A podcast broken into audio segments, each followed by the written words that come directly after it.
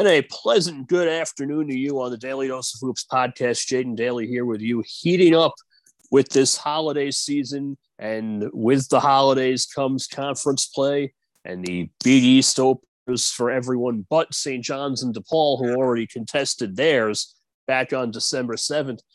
Now it's time to get into the rest of the conference. And for that, there's only one person who can best convey the Big East. That's the man who has just about every working title under the sun with Fox Sports, play-by-play. He's writing again, which is excellent. He's hosting podcasts on the Field of 68, and he's going to be calling a game for them, too, between Furman and Stephen F. Austin. Yes. And that is the one and only, our first ever podcast guest, back for, I believe it's the third time now. We can't ever turn him down. It's John Fanta. John, how are you, my friend? Oh, I'm doing great, Jaden. It's great to be with you.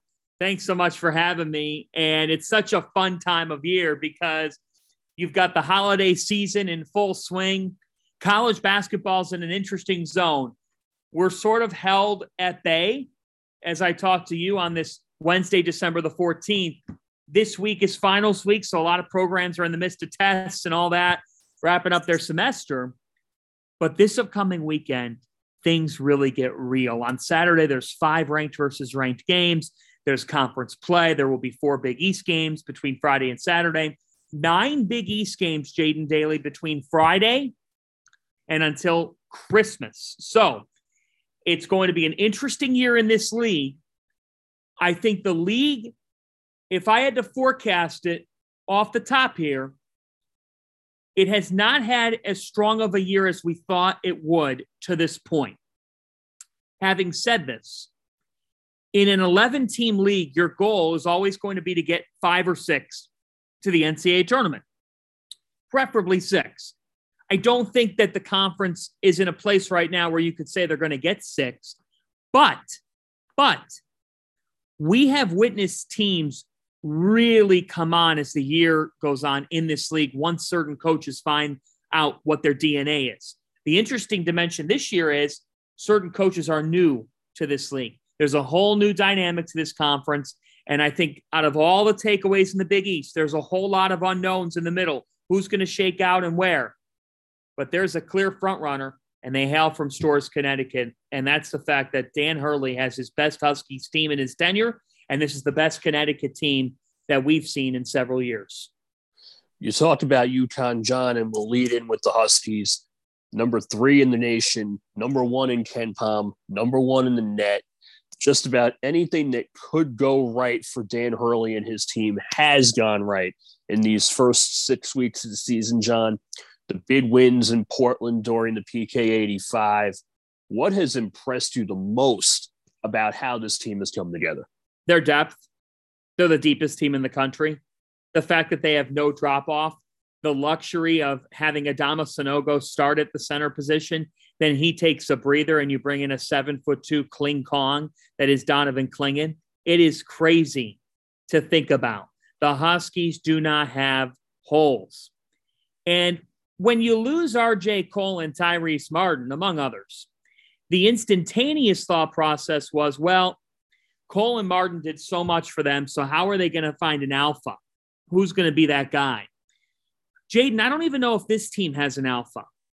But the sum's greater than all their parts because their parts are really, really, really good. And it could be a different guy on a given night. And in today's college basketball, it's hard to find teams where you could say that about them. Andre Jackson epitomizes leadership. What he does for the Huskies doesn't even fully come up in a box score. Jordan Hawkins already has more threes this season than I think he had all of last year. I'm almost positive that's the case. I believe I read that earlier this week. He's big time. I mean, his shot is automatic. He's making things happen for them on the perimeter. And I think others are feeding off that. Alex Caraban's been a surprise. I didn't expect this from Caraban. He's fit well into this power forward slot and stretches the floor. Jaden, watch him shoot the ball. I would encourage all fans, because everybody listening to this podcast, you're a hoop head. You love your college basketball.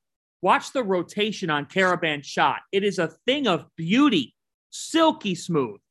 So they've got it. They have it.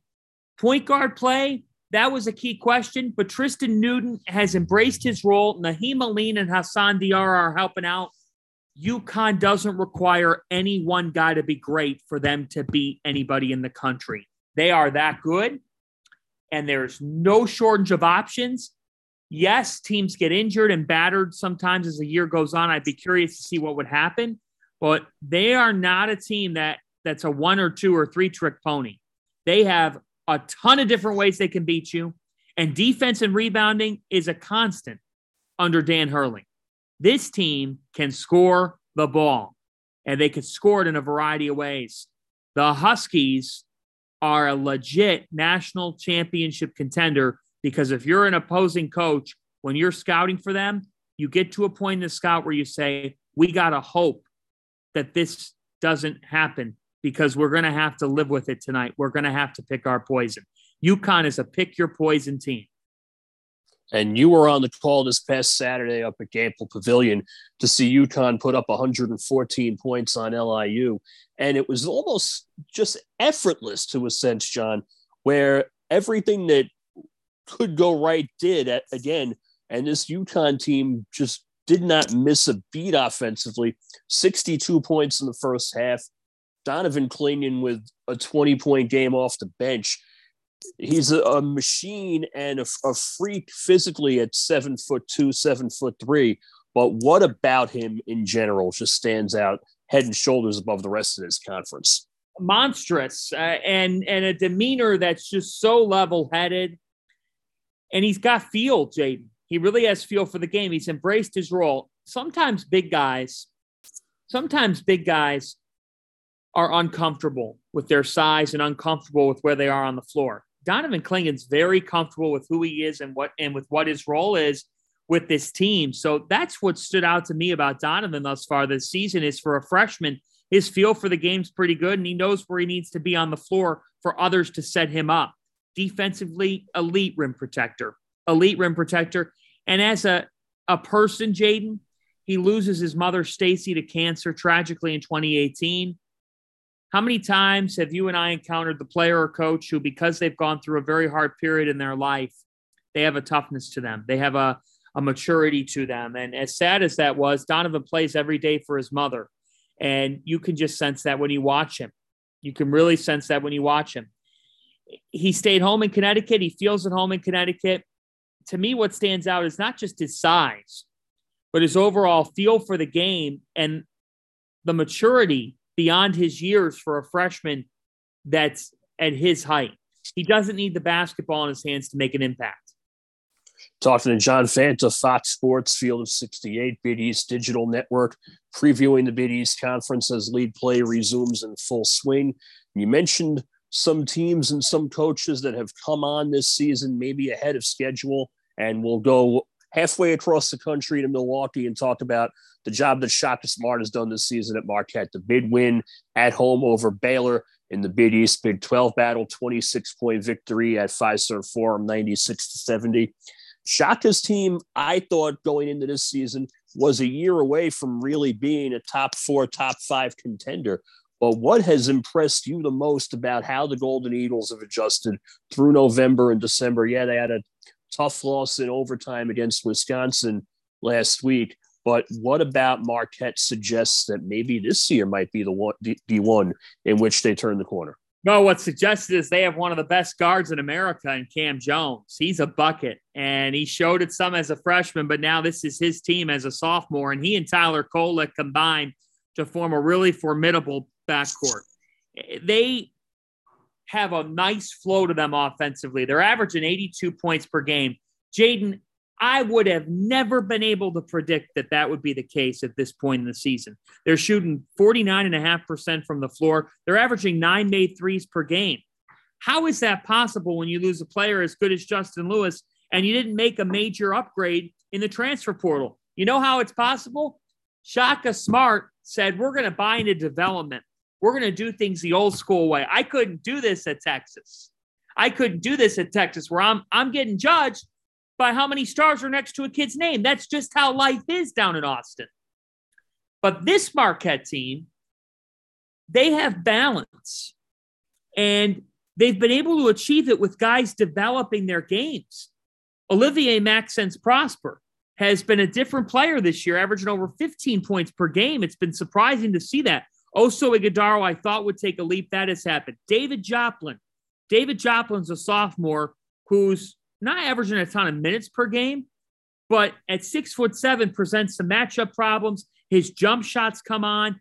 The point is they're able to run pick and roll, and Tyler Kolek's gotten better in ball screens and making plays for others. Kolek, to me, is really the guy that is the head of the snake in being able to create their offense and make things happen for them through the course of a game, and that's illustrated. 86 assists, Jaden. 86 assists to just 28 turnovers. You got 86 assists in 11 games. You're having a pretty nice year. So for me, it's been unexpected, but like there's been some finesse to this. It hasn't been all toughness. They're scoring the basketball really effectively. They have a top 20 KenPom offense. If you had told me at the start of the season Marquette would be better than expected, you know what I would have said? I would have said, oh, they must be guarding the heck out of teams. And they're guarding. They are. They're forcing 16 turnovers per game. But Jaden Daly, they're outscoring people. And that's something that opposing teams are going to have to get used to, because I don't think a team would have necessarily known how to scout defensively for what Marquette is going to do when they're on offense. And that's been the case here this season. Marquette's been much more efficient offensively than I thought they would be, because, look, Lewis was a great player, and he really kept them going at times when they needed to. And don't forget about Daryl Morcel.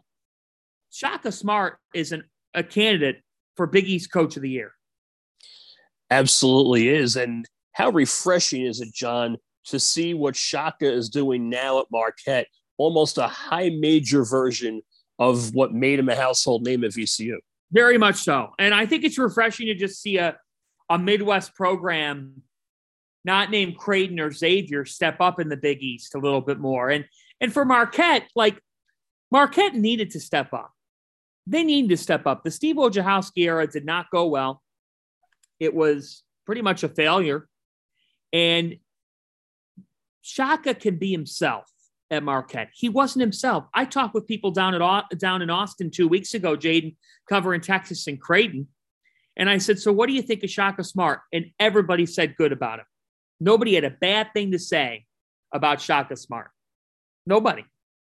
They said it just didn't fit. Sometimes there's something to be said about a marriage. There might be two really good people, two great parties in a marriage. They just don't work out for whatever reason. They're happier without each other. For Shaka, being at Marquette is a lot more closely aligned to what being at VCU was, but just another level up.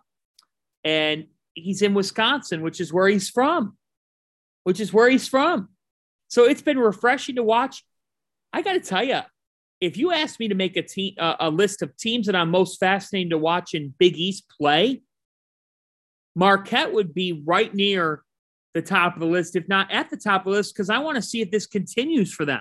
Wins over Notre Dame, Baylor, a great game with Wisconsin. If they had beaten Wisconsin, they're a top 25 team right now.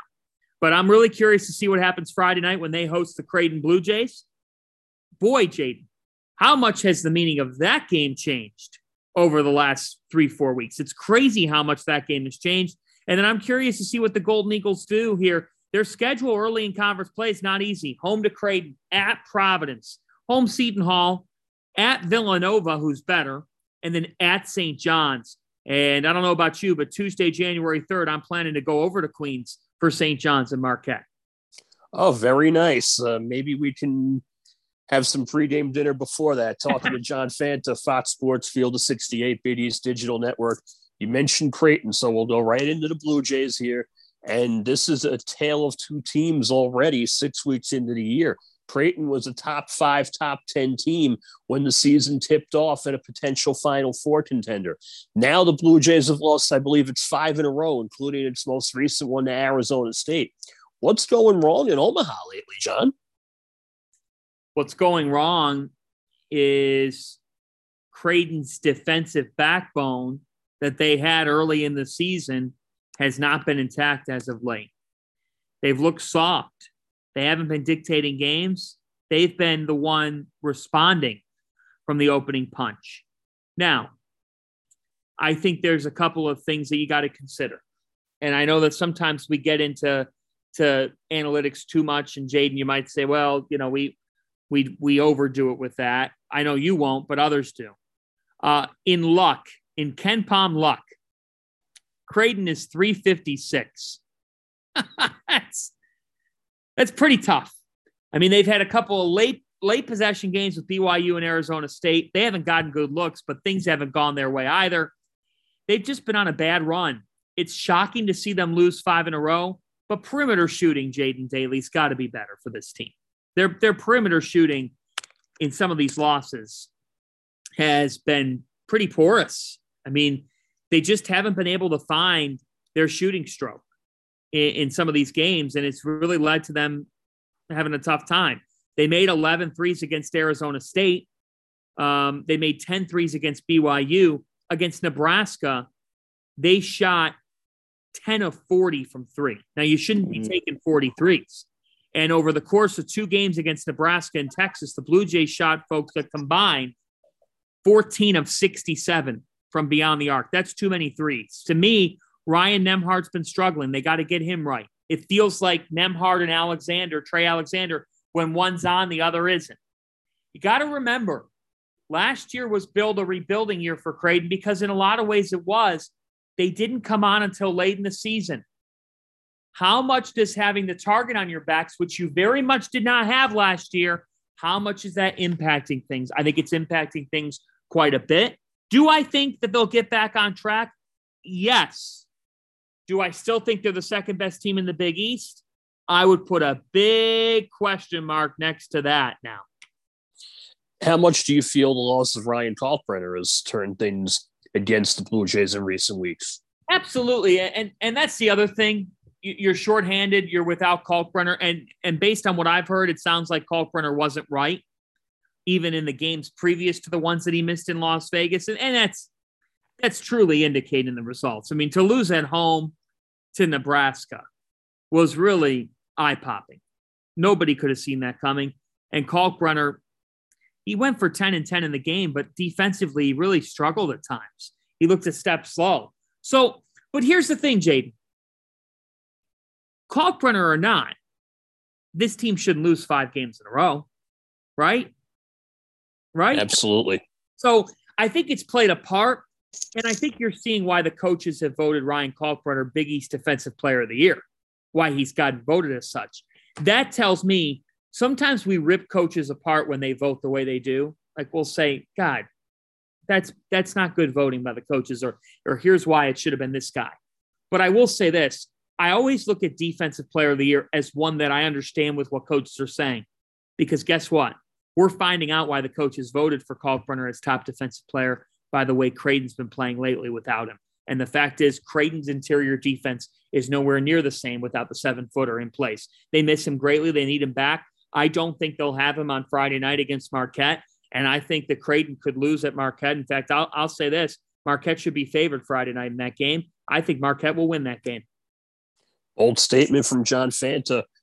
Big East Digital Network, Fox Sports, Field of 68. As we preview the Big East getting back into conference play, John, we talked about defense. We'll segue into a team near and dear to your heart.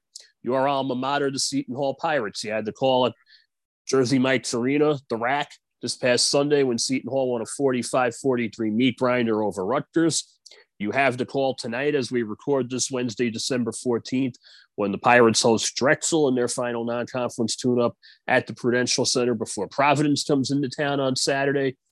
And John, year one under Shaheen Holloway was always going to be a work in progress. It's a 180 in a sense from what we've grown accustomed to from Kevin Willard. More of an emphasis on defense, more of an emphasis on a full team dynamic where there's no true alpha. It could be any one of 4 or 5 guys. You saw this past Sunday that Casey DeFoe made a lot of plays when it mattered, as he has throughout his career. Tyrese Samuel came into play. Al Dawes has really made the motor run in the backcourt whenever Kadari Richmond has been ineffective. John, will take the temperature of the Pirates here. First month of the year under Shah, would you say it's lived up to expectations? What more needs to be addressed? and how concerned are you with how they've performed in the non-conference to this day? Well, I think it's lived up to expectations. I think it's what you probably should have expected, because how could you not? That they're going to be rooted in defense. That's their DNA. They're currently 33rd in KenPom adjusted defensive efficiency. I think that I expected the offense to be better than it's been. And I thought that because, to me, Kadari Richmond can be an elite point guard. To me, Jameer Harris, Trey Jackson can be knockdown shooters. Tyree Samuel has taken a leap. He's been better. Alamir Dawes is a good shooter and has been good percentage-wise. But for whatever reason, they have not had the full-on offensively in-sync performance. And I think that that's where what we've seen that we were unsure of heading into the year is a group that has had a level of disconnect between the returnees and the newcomers, and by virtue of the current climate in college basketball. But Sunday, the season changed for Seton Hall. They found their identity, and they won with it. When you can win after all the strife they had been through in recent weeks, and you can win in Piscataway, a place where Rutgers was 20-3 the previous 2 years combined, that's a massive program win for Seton Hall. And Jaden, it's a win that changes the arc of your season. Because if you lose that game, you're sitting here saying, well, you know, the NIT is the step this year, I guess. That's what you're saying. That's what you're saying. By winning that game and possessing a pair of quadrant one wins now, you're saying, look, we've got a blemish against Siena. And Jaden, I think that's the one unexpected. That loss to Siena was a rough loss. You got to give immense credit to the Saints. They played well, and they played so hard in that game to win it. Huge win for the MAC, huge win for Siena, who I really like as a group. But I think for Seton Hall, that was a disappointment after the buzzer beater win over Memphis. If Seton Hall beats Siena, we're really talking differently about them. We're talking about, hey, they're gonna be a team that hangs around the NCAA tournament conversation. I don't know if we're ready to say that right now, but we could if things continue to break. The key for this team is going to be this: how do they make teams uncomfortable with the way they play? They made Rutgers uncomfortable inside Rutgers' own building. If you could do that against a lot of other teams. But Jaden Daly, they need Alexis Yetner to be a part of that, because the fact is this: at some point, talent wins. Seton Hall doesn't have the talent to stop Adama Sanogo and Donovan Clingan, the talent to stop Ryan Kalkbrenner when he's fully healthy, to stop Jack Nunge and Zach Freemantle. So that's going to be really hard. They have got to figure things out in terms of how they're playing a little bit more, especially on the offensive end, because at some point you're going to have to score some points. But this team changed their season on Sunday. They have a pulse, and if they could find a way to win their conference opener on Saturday at the Prudential Center, by the end of Saturday, it will be what a difference a week has made. Seton Hall is going to be a factor this season. It just took a little bit of time. Would you not agree? I do agree with that. I felt going into the year that this team would hit its best stride around early to mid-February and parlay that into a strong March. And without Yetna, what they've done so far has impressed me in a lot of ways. And John, you've been around St. Peter's just as well as I have the last couple of years. To have a guy like Casey DeFoe, who knows Shah's system and knows what to expect, the impact that he has given this Seton Hall team, it's impossible to quantify. Would you not agree with that? He won them the game on Sunday. And do you know why I didn't bring up his name when talking about the team? Because of what Shaheen Holloway told us yesterday. With Casey DeFoe, you always know what you're going to get. Mm-hmm. He is the constant. He's one of the most underrated players, underappreciated players in the country. Casey DeFoe can do it all. He really can. His fingerprints are all over a game. He defends it at an elite level. He had the block on Sunday night in the final minute that changed the game. Offensively, I think he's gotten better as a player. Jaden, his feel's gotten better for the game. So he's the guy. I mean, he's the bricklayer in South Orange. He's the guy that Shaheen Holloway is counting on to instill everything else for this program. And I think Casey DeFoe's done just that. Talking to John Fanta, Fox Sports, Field of 68, Big East Digital Network. Seton Hall opens its Big East season on Saturday at the Prudential Center against the Providence Friars. And Providence comes in at 8-3. We'll have a separate podcast coming out Friday previewing that game with Kevin McNamara and Matt Lachlan talking about the Friars and Pirates. John, Providence, aside from being 18-0, when you do the play-by-play for the Friars and Ed Cooley, 8-3 in the non-conference. They've gotten a lot of mileage from three transfers: Bryce Hopkins, the Kentucky expatriate, Devin Carter, who played at South Carolina, and Noah Locke by way of Florida and Louisville. How much have those three mitigated the losses of Nate Watson, of Noah Horkler, of Justin Minaya? How much has the culture been maintained in the 401 amid a lot of turnover that may have given some people reason to be skeptical for Ed Cooley coming off of a regular season title in a Sweet 16? Well, first and foremost, Ed Cooley has told us throughout this season that this team has not found their identity yet. They have not found their full-on toughness yet that you're accustomed to seeing out of Providence teams that are successful. So the culture stays the same, and that's indicative with the types of kids that Ed brings in and who he's bringing in, who he's identifying. Bryce Hopkins is a guy, Jaden, that I think is poised to be the leader for this team and one of the best 5 or 6 players in the Big East Conference. If Bryce Hopkins stays around at Providence, because he is getting some looks from the NBA, if he comes back next year, he could win Player of the Year in the Big East. He's that good. And you're going to get to see him firsthand on Saturday, and we'll all get to see him in the Big East. And I think the matchup between Hopkins and Casey DeFoe, which isn't it interesting? Last March, Bryce Hopkins was on the end of the bench at Kentucky, very emotional and sad, thinking, where's my next stop going to be because I'm not playing here? Well, now he's at Providence, and the guy that's guarding him is going to be the guy that he watched jumping for joy and going crazy because he had just upset Kentucky in the NCAA tournament in Casey DeFoe. How fascinating is that storyline to this matchup between Providence and Seton Hall? To me, with the Friars, they're a team that on the offensive end of the floor, they need Jared Bynum to keep elevating. The fact is, Ed Croswell and Jared Bynum were good complementary pieces last year. Now they're being counted on to be primary pieces, and frankly, Bynum's had trouble being at the top of an opposing team scout. I really like Devin Carter. Devin Carter's a guy, Ed Cooley calls him an add water guy. You know what that means, Jaden? It's like when you have the mac and cheese in the microwave and all you have to do is add some water to it. That means he's really easy to coach and he's easy to put out there. Devin Carter defends at a high level. He makes things happen. To me, though, Noah Locke's had ups and downs. Okay? Bynum's had his ups and downs. I really like the freshman Jaden Pierre, but he's just a freshman. I think that this Providence team, like Seton Hall, like what you said with Seton Hall, is going to come on more and more and could be very dangerous come March. The question's going to be, will it be too little, too late, or will they build enough for their resume? They're 8-3 right now, but they lack a quality win.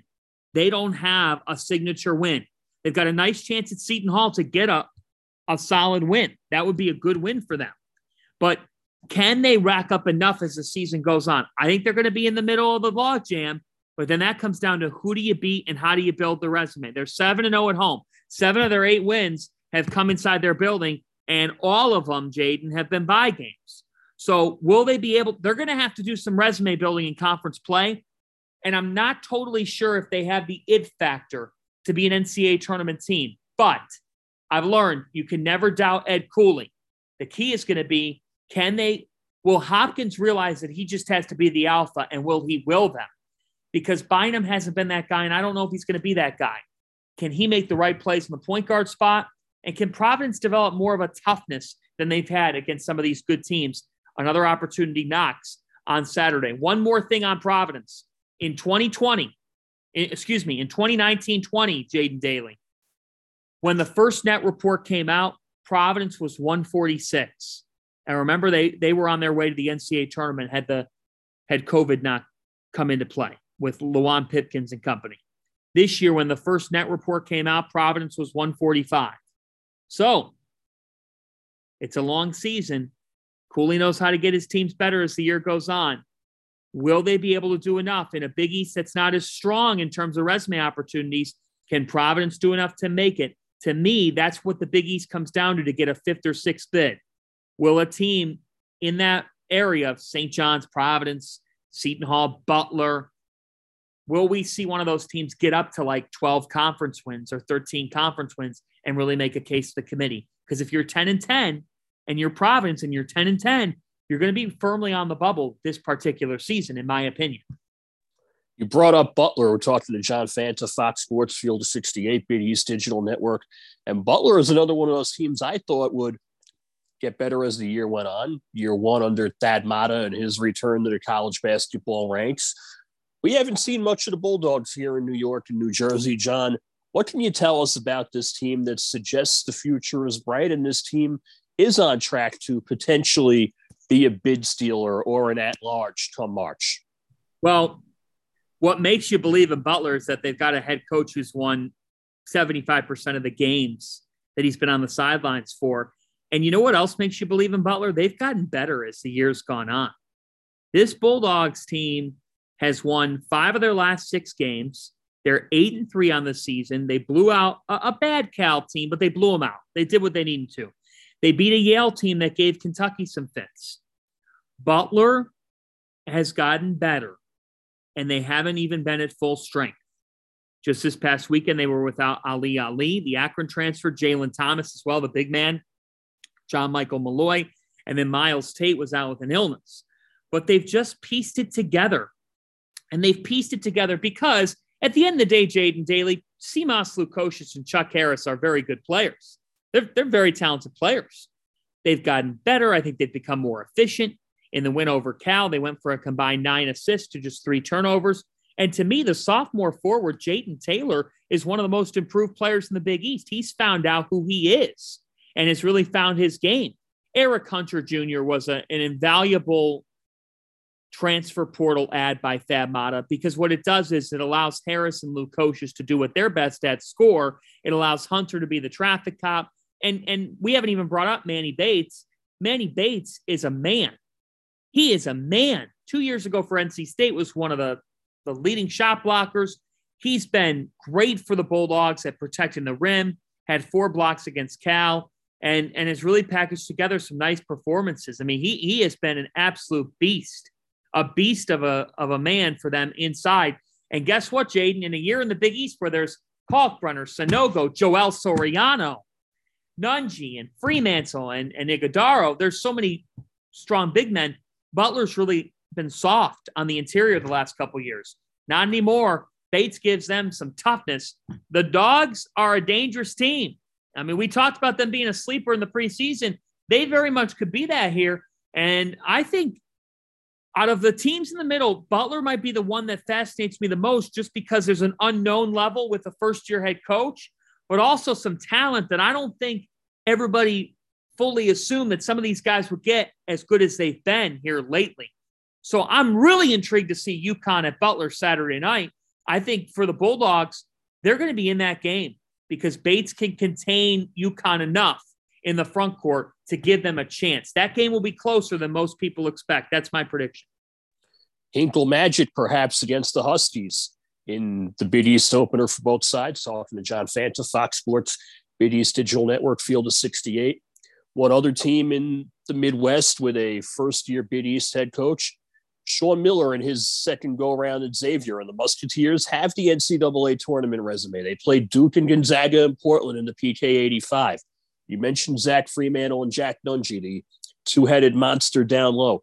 How about Sule Boom, John, as one of perhaps the best transfers to come into the country, let alone as a Big East newcomer?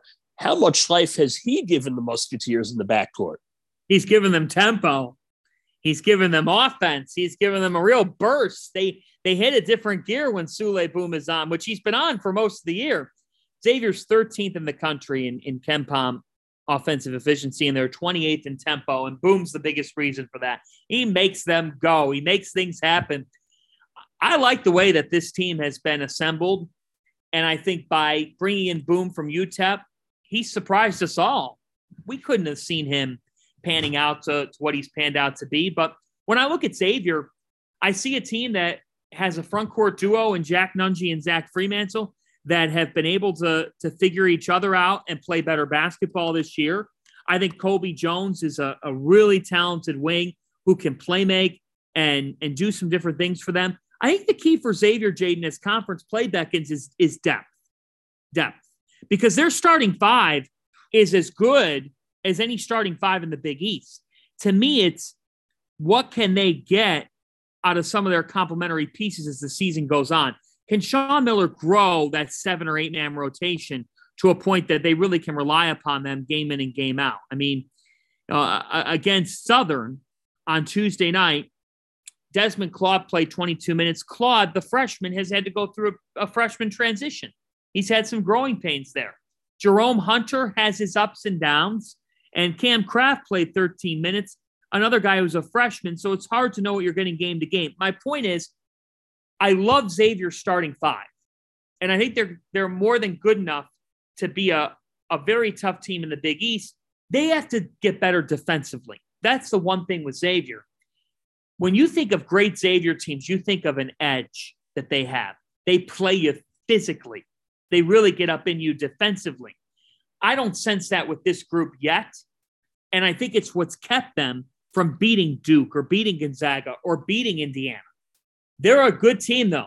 Xavier could be a Sweet 16 team if they develop more of a defensive edge. You talked about teams with good starting fives and depth being a concern. We'll go to the Hilltop in D.C., and here's Georgetown with Patrick Ewing, the embattled Hoyas head coach. Georgetown seems like it's gotten back on the right track in recent weeks. The win over South Carolina, the win over Siena. And even in a loss to Syracuse, the Hoyas do look like they've turned the corner a little bit. Cook and Caduce Wahab up front. Brandon Murray and Primo Spears in the backcourt, along with Jay Heath, three veteran transfers who have brought experience and much-needed intensity to this Hoya roster. John, was it just a case of needing time to get everything to come together? Where do you see this Georgetown team going into lead play? Well, I see a team that's got to win some games. I mean, they're 5-6 on the year. They have struggled defensively, and they've struggled to close. They should have beaten South Carolina. They didn't because they didn't execute well when the scenarios called for it. They came back at Texas Tech. The thing about Georgetown is this.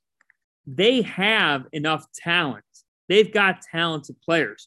Primo Spears, Jay Heath, Brandon Murray are all talented pieces, and a cook, I think they've got him playing more of a way that he can succeed than was present at UConn. It's a more proper fit for a Cook. I don't know if the way that UConn plays totally fit a Cook. The problem with me, Jaden, is I don't know if Wahab has gotten that much better. In fact, I thought he regressed in Maryland, and I haven't seen the Wahab we saw 2 years ago. So look, they're a team, they've got talented guards. They're going to surprise some teams because they do have enough talent. They're going to be in Big East games. The problem is they just don't know how to win. And that's evident because you see their 5-6 record, and they're a combined, if you look at it, they haven't played a quad one game. So they're 0-3 against quad two and 0-2 against quad three. So they have had struggles just finding ways to win games. And a lot of it has to do with the fact that they're just not very good on the defensive end of the floor. So, you know, it's tough. The pressure's on to win. They're going to have to do it. Conference play starts in an unforgiving way. Home Xavier at UConn. Brutal way to start. Then they go to DePaul. That could be a must-win game for them at DePaul after Christmas. So, look, it's not going to be easy.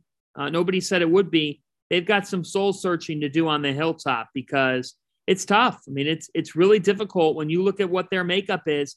How are they going to be able to solve these problems? Because I think that they do have talent, but you got to have that talent mesh. And got to keep in mind, they brought in an assistant in Kevin Nickelberry, who brought in talent as well. Nickelberry previously on Will Wade's staff at LSU, but sometimes you get a divide between the returning players and the incoming transfers. They got to find a way to mesh. I'm talking to John Fanta previewing the Big East. And John, you mentioned DePaul. I'll go into the Blue Demons and save the other two teams for last, because one is central to this site's coverage and another is the reigning powerhouse of the Big East. But we'll get into the Blue Demons just a little bit. Nick Ongenda is still injured. Yorane has been out. So Tony Stubblefield and the Blue Demons really haven't had the optimal roster up front. Eral Penn, the transfer from LIU, has been forced into maybe a little bit more of a role than they had envisioned for him at the start of the year, alongside Javen Johnson and Umoja Gibson, the Oklahoma transfer. Caleb Murphy is on his way back to South Florida transfer, who was projected to play point guard. Where do you gauge DePaul right now, given the asterisks injury-wise and the somewhat incomplete nature of this program now without David Jones? And we'll get into him a little bit later when we talk about St. John's. This team already has a lead game on its resume in the loss to the Red Storm at Carnesecca Arena. John, what have you seen from DePaul, good, bad, or indifferent, that could be a blessing for this team as the year goes on, or could be problematic? I got to tell you, I think this team could be interesting in Big East play, could be feisty, because Javen Johnson's 23 years old. Umoja Gibson is a man as well. I mean, he's experienced. And Eral Penn, to me, was one of the steals in the portal coming over from LIU. He's averaging 11 and 8 per game, and he's given them a physical edge at times with the way he's played. Look, this team does have their defensive issues. I think they struggle to guard at times, and I think that has to do with, look, losing Ongenda, brutal. I mean, he was supposed to be their rim protector. He was supposed to be a guy that really stepped up.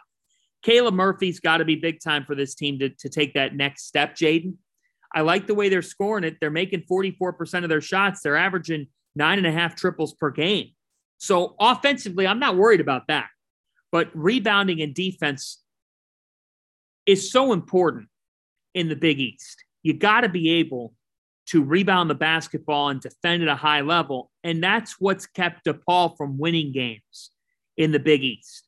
But I do think they've got pieces. Like, there's no question. Again, they've got power conference quality talent. And I got to tell you, Jaden Daly,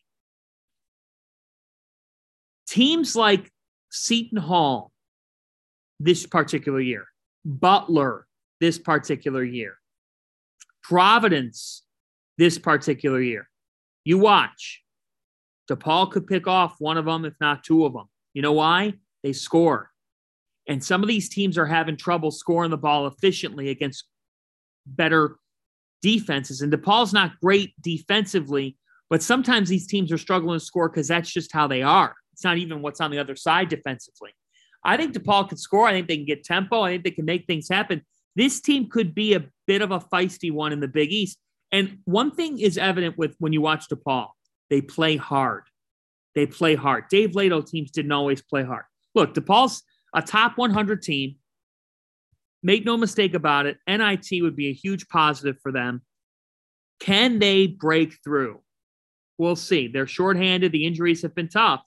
But I do think there's a chance that they could have some breakthrough moments this particular season, because I really like Javen Johnson. I think he's a killer.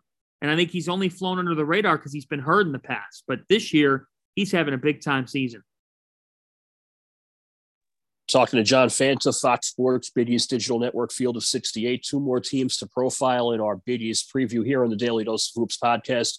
And we'll go to the team that beat DePaul in the Big East lid lifter back on December 7th, the St. John's Red Storm, the bipolar St. John's Red Storm at 10-1. One more non-conference game for Mike Anderson and the Johnnies, and that's this Saturday against Florida State, before getting back in the lead play against Villanova on December 21st. We'll get into the Wildcats after we take a look at St. John's, where the Red Storm has David Jones, the DePaul transfer, within the conference, and he's done very well.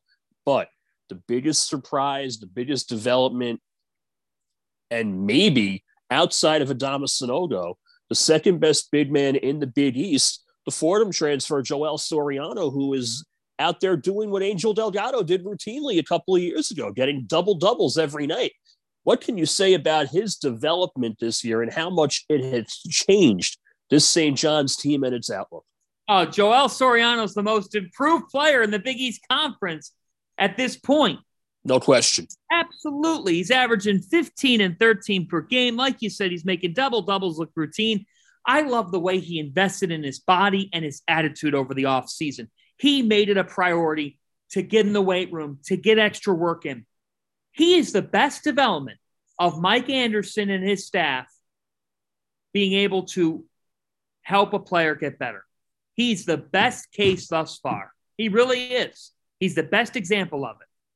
And you got to give credit to the staff because they've gotten Joel in the best shape of his life too. They've gotten him to play the best basketball of his career. David Jones was a positive add. We knew it would be. He's a bucket-getting wing, and when you lose Julian Champagny, Jaden, you got to find a way to replace that scoring load. Here's the deal with St. John's. The deal is quite simple. They've turned the ball over 154 times on the season. In 11 games, that's too much. It's too much. They have to slow down at times. Sometimes they're too fast for their own good, and it results in bad decisions. They also don't really have a resume. They've played 11 games. They haven't done anything to really help themselves significantly outside of the Empire Classic championship win, which we give them credit for that. And they would be a tournament team today, but just as quickly as you could be a tournament team, Jaden Daly, now they go in the Orange Bowl Basketball Classic on Saturday against Florida State. And let's face it, Jaden, do you and I and everybody else in the Johnny's Nation, do you cringe a little at the thought of that matchup? The answer is yes, because you know Florida State's going to be playing better. They already are playing better. They gave Virginia a game. Leonard Hamilton's team got off to a bad start to the season. It's not who they actually are. St. John's has got to be more efficient. At some point, it catches up to you when you're only going one speed and you run into problems. But I like this team, and the difference with St. John's is they've got a guy in the front court who can hold his own, who can hold his own. That's a big difference for them because in the past, Jaden Daly, St. John's under Mike Anderson has had a mighty time rebounding the ball. That's no longer an issue. Talking about Joel Soriano, but we'll go to the backcourt a little bit here. The big concern in the offseason was the dual point guard dynamic between Posh Alexander, the incumbent, and Andre Curbelo, the Illinois transfer, and whether or not they would be able to coexist. I think it's safe to say they've done more than just coexist, John. They've done an excellent job together as the two leaders of a backcourt that also includes a veteran in Montez Mathis, a steady player in Dylan Adewusu, even if some of the decisions he makes can infuriate and befuddle St. John's fans. But what can you say about how the two of them have, Alexander and Curbelo, have played off of one another through this non-conference season and in most cases lifted St. John's? I think Curbelo has been a very pleasant revelation more often than not. Your thoughts? Absolutely. Curbelo has been very solid. And it's done a lot of good for St. John's, averaging in double figures. He's only made 7 threes, but it hasn't been the type of thing where you're saying, oh, man, like he can't shoot it at all. He can. And you know what, Jaden? He's shooting close to 50% from the floor. So that, to me, if you would have said to a St. John's fan ahead of the season or even Mike Anderson, look, Curbello's going to shoot close to 50%, he would have said, where can I sign? For me, Posh Alexander's got to shoot the basketball better. The fact is Alexander hasn't gotten better from beyond the arc. He's only made 2 threes on the entire season. His shooting's been an issue. How do they set him up for better looks? How do they set him up for more productive looks? Because at the end of the day, Posh is great defensively. And by the way, the fact that Curbello's leading the team in steals and not Alexander tells you how welcome of a sight Curbello's been. But Alexander's got to be better on the offensive end of the floor. That's a big key to this whole equation for St. John's. And when you have shooters off the bench, the likes of Rafael Pinzon, who's starting to get more playing time, and A.J. Storr as well, the freshman who's also starting to find his way. John, how much brighter does this season look for St. John's? Obviously, there's going to be a few landmines in Big East play against a very strong top side of the conference. If St. John's wants to make its hay and make noise on the bubble with a resume that needs to be furnished and improved upon as the year goes on, where do you start? Well, you start with half-court offense execution, being able to get high-percentage shots, being able to make things happen. You got to have Jones. You got to have the right people with the ball in their hands late in the game. So Curbello's going to be that playmaking guard. He and Alexander can do those things. I think Montez Mathis is important to this. When they get good production out of Montez Mathis, good things seem to happen. So Jones is the primary scorer. I like this team supporting cast. I think A.J. Storr is encouraging, and I think he's only going to keep getting better. And Ade Wusu, to me, like for St. John's fans who don't like Ade Wusu, I think he does a lot for them. I think he's a real X-factor player. For me, it comes down to closing. It comes down to making the right plays late in games, because last year, this team played a wild amount of games decided by 6 points or less. And I think on the year, they only ended up winning 4 of those games. And Jaden, they played a boatload of them. I mean, last year, St. John's, half their games were basically decided by 6 or less, and they came away with just not even a full handful of victories in such occurrences. They got to be better in those scenarios. To me, the talent level's there, but the intricacies have to come too. Do I think this team will make the tournament? I do. But I think for them, when you look at their Big East schedule, can they go to Villanova and win next week? That would make a statement to the rest of the conference that, yes, this isn't the same old St. John's. That, yes, they are a team that you should believe can be top 4 in the Big East. Then you host Xavier at the end of the month. You got to get Xavier once probably, so that's the best chance to do it. Then at Seton Hall on New Year's Eve, it's been years since St. John's last one at the Prudential Center. So the Big East schedule starts tough. I mean, it starts with a couple of real challenges. They've got a window in February. They got a nice window in February at Butler. I think that St. John's can win that game. Home Providence at the Garden, at DePaul, home Creighton, Carneseca, at Georgetown. What have other St. John's tournament teams done in the past, Jaden Daly? They've made a February run. Can St. John's be around 500 in conference play when the month of February kicks in? And then can they win 4 out of 5 or 5 out of 6? That's what we've become accustomed to seeing when they've made the tournament. That's what needs to be in place this year. With John Fanta previewing the Big East, one last team to cover, and it's going to be the last team that opens its conference season, and that's the class of the lead for so many years, Villanova. The Wildcats welcome St. John's to the Pavilion on December 21st. Year one under Kyle Neptune started out a little slow. The injury to Cam Whitmore, Justin Moore has not come back yet from his Achilles injury suffered in the NCAA tournament last season, but the Wildcats have found a groove. Defeating Oklahoma, Wells Fargo Center, and defeating Boston College as well this past Saturday. One more non-conference game, that's the Holy War against St. Joe's. The transition from Jay Wright was never going to be easy. It was never going to be seamless. It was as smooth as you could get with Neptune, who has been there seemingly forever before he took over at Fordham for 1 year last season. John, Villanova this season, how would you best describe what the Wildcats have done and get us caught up to speed on the longtime kings of the Big East? Right. Well, look, they're king until somebody takes the crown from them, and there's never been a better chance for that to happen than this year. However, I still think there's a glimmer of hope for this team, even though they were 2-5 to start the season. And that's because Cam Whitmore is different, Jaden Daly. He gives them a different edge, a different dimension. He is tough. I mean, he's come right in, already third leading scorer, averaging 16 points per game through 3 games. He makes them just different in every way. Tougher to guard. His length and versatility is special. And he can do things that Villanova wasn't doing previously without him. He's a one-and-done talent, something that Villanova has not had in 25 years. So when you have someone that possesses that athleticism, that explosiveness, that playmaking ability, all those things lend themselves to, because he can create his own shot. Now you have a guy that's giving you what Justin Moore was supposed to give you at the start of the season. And that then brings up the million-dollar question.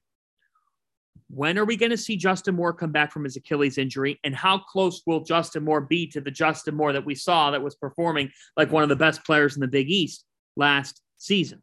So this is really interesting. And it's going to be an interesting development to watch of when Moore comes back. But here's what we can say. Caleb Daniels, Eric Dixon, Brandon Slater, they're all good players. But they weren't being the alpha guy early in the season. And Daniels can be that guy now because he's got another in Whitmore who plays like a guard and on the wing and can make shots from the perimeter, and just, you got to account for him. When you're on defense, you've got to fully account for Whitmore. I thought Villanova early in the season, you could say, we'll let Chris Arcidiacono shoot it. We'll let Mark Armstrong shoot it. We'll let Brandon Slater take a shot. Slater's a 26% three-point shooter. Whitmore, you can't do that with. So now you got to play on Daniels, on Whitmore. Dixon's a terrific post presence. For Villanova, they got to rebound the basketball better than they've been rebounding. They haven't been a great rebounding team. They're actually getting out-rebounded on the season. They don't turn the ball over. Their lowest turnover rate in college basketball. That's big. They could use more back just to give them something. But this team can still be a factor in the Big East because Whitmore is next level and gives them a different dimension. And you just know with Villanova, Jaden, even though it's a different leader on the sidelines, even though it's different personnel, even though they don't have elite point guard play, there's something to be said about being the pass king. You just brought it up moments ago that they've been the pass king. There's a psychological factor still, in my opinion, to playing Villanova. I think it exists. And Whitmore's versatility and ability to create his own shot has given them a different dimension. Cam Whitmore, Villanova's best freshman prospect, you mentioned since Tim Thomas, and in recent memory, the last time the Wildcats had a freshman this impactful was Amari Spellman on the national championship team. He was a redshirt freshman. What sets Whitmore apart, and how much more exciting is this rookie of the year race between he and Donovan Clingan going to be? Yeah, interesting, right? I mean, I think now, because it was really going to be the UConn award for the first 4 weeks of the season, and it basically was. That now this opens up the door. And by the way, want to bring up Mark Armstrong, because I think Mark Armstrong's only gotten better from game one to now. And they're going to rely on him to do some things that maybe they haven't relied upon freshmen to do, but he had 13 points, 7 rebounds, 3 assists against Boston College. I like the way he's come on. As for Whitmore, I mean, I think that Whitmore, from a scoring standpoint, from a role standpoint, could very well be the freshman of the year, Jaden, because as good as Clingan is, and he's been great, Villanova's going to require more from Whitmore than UConn's requiring of Clingan, because Adama Sanogo's on the same team as Clingan in an embarrassment of riches situation. So for me, what makes Whitmore different is physically. I mean, he's got an NBA-ready body at 6'7". He's shooting the basketball 50%. You know why? He can make his own shots happen. He creates his own shots, and he does so in an easy way. The game comes easier to Cam. He's only averaging 23 minutes per game, and he's posted 40 points and 13 rebounds in the last 2. So he's just a different level talent. With him, you feel like he got a shot against most teams. And because his game's more all-encompassing, nothing against Clingan, but at 7'2", you know where you're going to find Clingan. The fact is, Whitmore's just got there's a different level. There's a different level to Whitmore and a different role being required of him that would lead me to believe I think he pulls down freshman of the year honors when it's all said and done. Talking to John Fanta, Fox Sports, Big East Digital Network, Field of 68. One more before I let you go, John. As this conference season kicks into high gear and gets underway in full swing, what are the storylines you're looking forward to over the next 3.5 months? Give me as many as you want, and the most impactful, John. What are you looking to see from this Big East season all across the house? Here are the 5 things that I look at in the Big East that intrigue me the most in conference play. Number 1, UConn looks like the clear frontrunner by a significant margin. Will it stay that way, or will we see somebody else rise up? And the Huskies now have a firm target on their back. How will they handle that? But the Huskies look like the deepest team in America. Will they be able to keep it that way? That's number 1. Number 2, who emerges as the 5th best team in the Big East? I believe that UConn's 1. I believe that Xavier right now is 2, Creighton's still 3, and at 4, you got to put Marquette. If Marquette's not higher, who's 5? Who's 5? Who jumps into that group of 5, if you will? Will it be St. John's? Will they show that they are, in fact, for real? Will it be Butler? Will it be Providence? Will it be Seton Hall? Or will it be Villanova? Which leads me to number 3, the Johnnies. Can the Johnnies break through in year 4 of the Mike Anderson era? They've yet to make the NCAA tournament under Anderson. This needs to be the season, or so it feels that way, Jaden Daly. That's why I put so much importance on the Johnnies, and they're in New York City. College basketball is better when St. John's is relevant. That's why St. John's is my number 3 storyline. Number 4, will Bryce Hopkins fully blossom into the star Ed Cooley thinks he can be? Meaning, can he lead them to Big East wins? Will he play a factor? I think that Providence is a team that could have a nice run towards the NCAA tournament, but they got to start to package it together, and it starts this Saturday when they travel to Seton Hall to take on the Pirates, which you're going to have a great podcast out of that game. And number five, will the Creighton Blue Jays get back on track? The Blue Jays started the season 6-0. They look like a Final Four caliber team. They've lost 5 in a row. If they don't get back on track, that would be really disappointing, because this was supposed to be a huge year for that program, and they have not been able to live up to expectations in recent weeks. Yes, they've been down Ryan Kalkbrenner, but nobody thought Creighton would be losing 5 games in a row at any point this season, and that has happened. How will they respond? Greg McDermott tweeted on Tuesday, he's not giving up on this team, and you should neither. Let's see if they back it up this Friday in Milwaukee, which if I had a 6th, it would be Marquette, and Marquette is a real dark horse, not just in the Big East, but nationally. Nobody covers the Big East like the patron saint of the Big East, John Fanta, Fox Sports, Field of 68, Big East Digital Network. A busy man all over the place covering everything under the sun. John, I can't thank you enough for spending as long as you did with us, going through the Big East with a fine-tooth comb as only you can. Appreciate it as always, my friend. We'll see you later tonight in Newark. Thank you so much, Jaden. See you in Newark, and looking forward to hearing your pod on Seton Hall and Providence and what should be a fun one on Saturday afternoon at The Rock. Always a pleasure, my friend. Let's do it again soon. Amen, John. Always a pleasure.